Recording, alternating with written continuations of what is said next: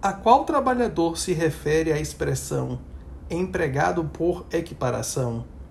Eu sou Fabiano Veiga, nesse podcast irei tratar do trabalho autônomo, eventual, temporário e avulso.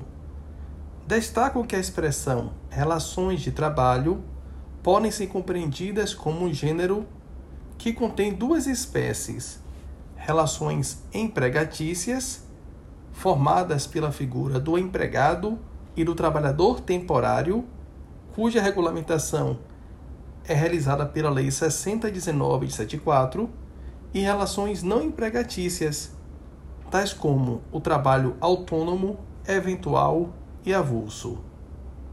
Quanto às principais modalidades de prestação de serviço, na modalidade autônoma, destacam-se os contratos de prestação de serviço, o chamado locatio operarum, em que a prestação é entendida enquanto um resultado e não enquanto um meio, e o contrato de empreitada, o locatio operis, em que há contratação para a realização de uma obra perfeita e acabada.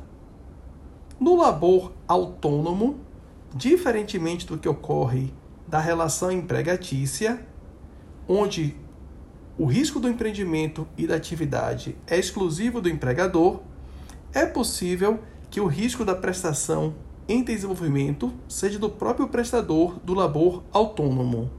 Entretanto, nada impede que as partes possam pactuar em sentido diverso, transferindo para o tomador de serviços os riscos da atividade e do próprio contrato de trabalho.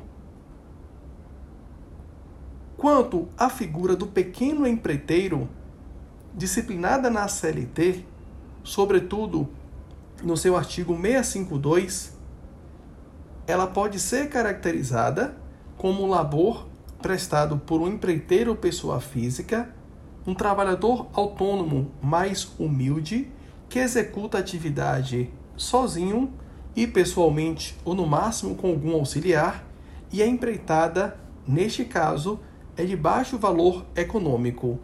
Neste sentido, a CLT, no artigo 652, previu a competência da Justiça do Trabalho para julgar os dissídios resultantes de contratos de empreitada em que o empreiteiro seja operário ou artífice. Neste sentido, acerca da prescrição incidente em relação às pretensões relacionadas ao contrato de, empre... de pequena empreitada, destaca-se decisão do TST em que reconheceu a incidência da prescrição trabalhista, ou seja, da disciplinada no artigo 7 inciso 29 da Constituição.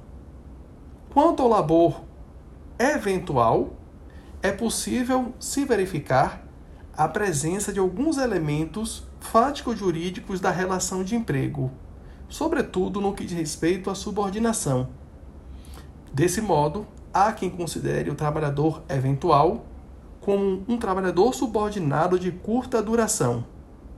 Quanto à caracterização da não eventualidade, muito importante perceber que não se confunde com a continuidade.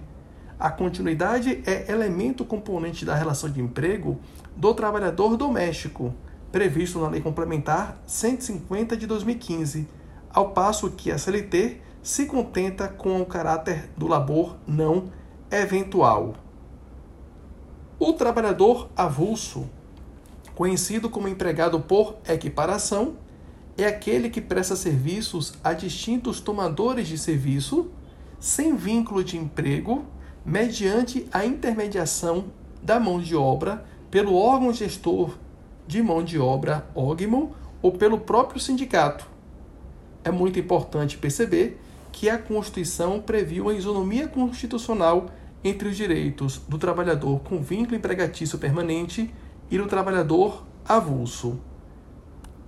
Acerca do labor do contrato temporário, importante destacar o conceito que se encontra no artigo 2 da Lei 6019 de 74, segundo o qual trabalho temporário é aquele prestado por pessoa física contratada por uma empresa de trabalho temporário que a coloca à disposição de uma empresa tomadora de serviços para atender à necessidade de substituição transitória de pessoal permanente ou a demanda complementar de serviços.